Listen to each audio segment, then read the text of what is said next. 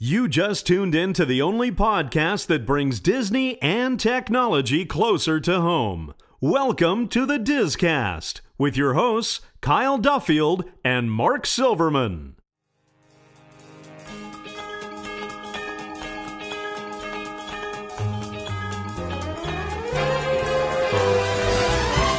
Today is Wednesday, November 18th, 2009, and this is show number 20 of the Discast. Coming up in this 20th episode of the Discast, I give you my review of Apple's iPhone, and we get you caught up with the latest Disney and technology news. But first, some contact information. You can find us on the web at sylvies.com forward slash Discast. Follow us on Twitter, our username is Discast, or you can email me at mark at sylvies.com.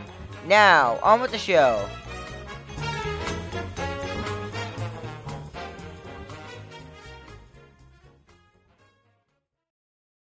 Now it's time to give you my review of the iPhone. I've had the iPhone since September 13th, and let me say, I'm glad I got it. It is the best phone by far I have seen on the market. Now I know that there are people saying to themselves, hey, what about Google Android? Well, first off, let me tell you that I am a big believer in open source, and I think that almost every computer program out there should be. So when Google came out with their Android software, I was more than happy. But there is a reason why I like the iPhone software better than Android software. Now this is coming from someone who has used both, so I know the differences. I feel that the iPhone software has a much nicer feel to it than the Android. Now I don't mean feel as in the design of the phone itself, but I feel as in the operating system. To me, the iPhone has a cleaner setup. The iPhone OS runs applications faster. Now I'm not sure if it's because I have the iPhone 3GS, as it is faster than the iPhone 3G, but I still think overall the iPhones are faster than the Android. Since I have gotten the iPhone, I have finally felt that I was ahead of the game when it came to technology for once. Me, being the geek that I am, always wanted to have the best of the best. Well, I feel that I've finally gotten it with the iPhone. With there only being a total of three buttons and one switch, the iPhone is completely touch. From start to finish, your hands have complete control of your actions. The iPhone is very fast with its processing applications and is only being held back by the AT&T network. I have to say that one of the biggest sellers for me was the applications from the App Store. With each app downloaded, I feel that the iPhone gets better and better. From Twitter apps such as Tweetie to gaming apps such as Flight Control, this is what makes the iPhone one of the best phones on the market today. Now, I'm not saying this is the best overall, as I do feel that Apple has focused more on style and the operating system more than the most important part of the phone, the phone itself.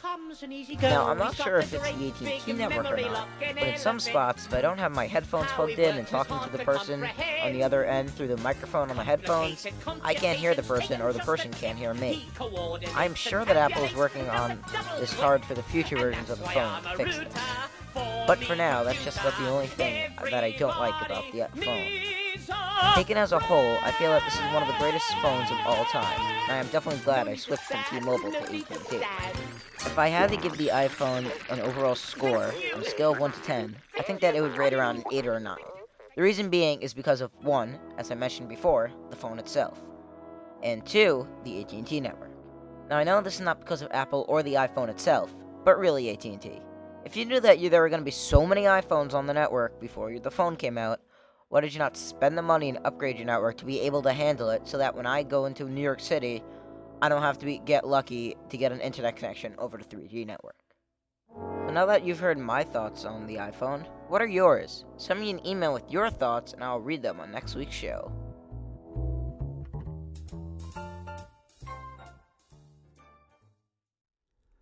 Now it's time to get you up to date on all your Disney and technology news for this week on this week's Dizcast News Report.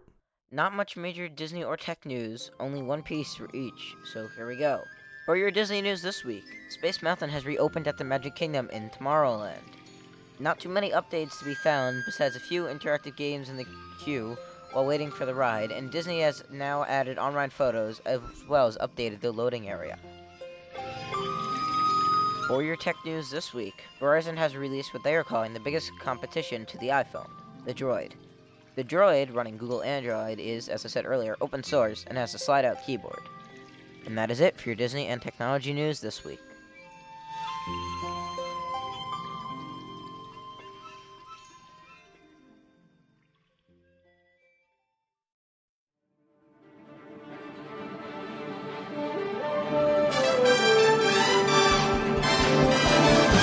That's going to do it this week on the 20th episode of the Discast. Really sorry for the delay this week on the show. My microphone broke, so I had to borrow one.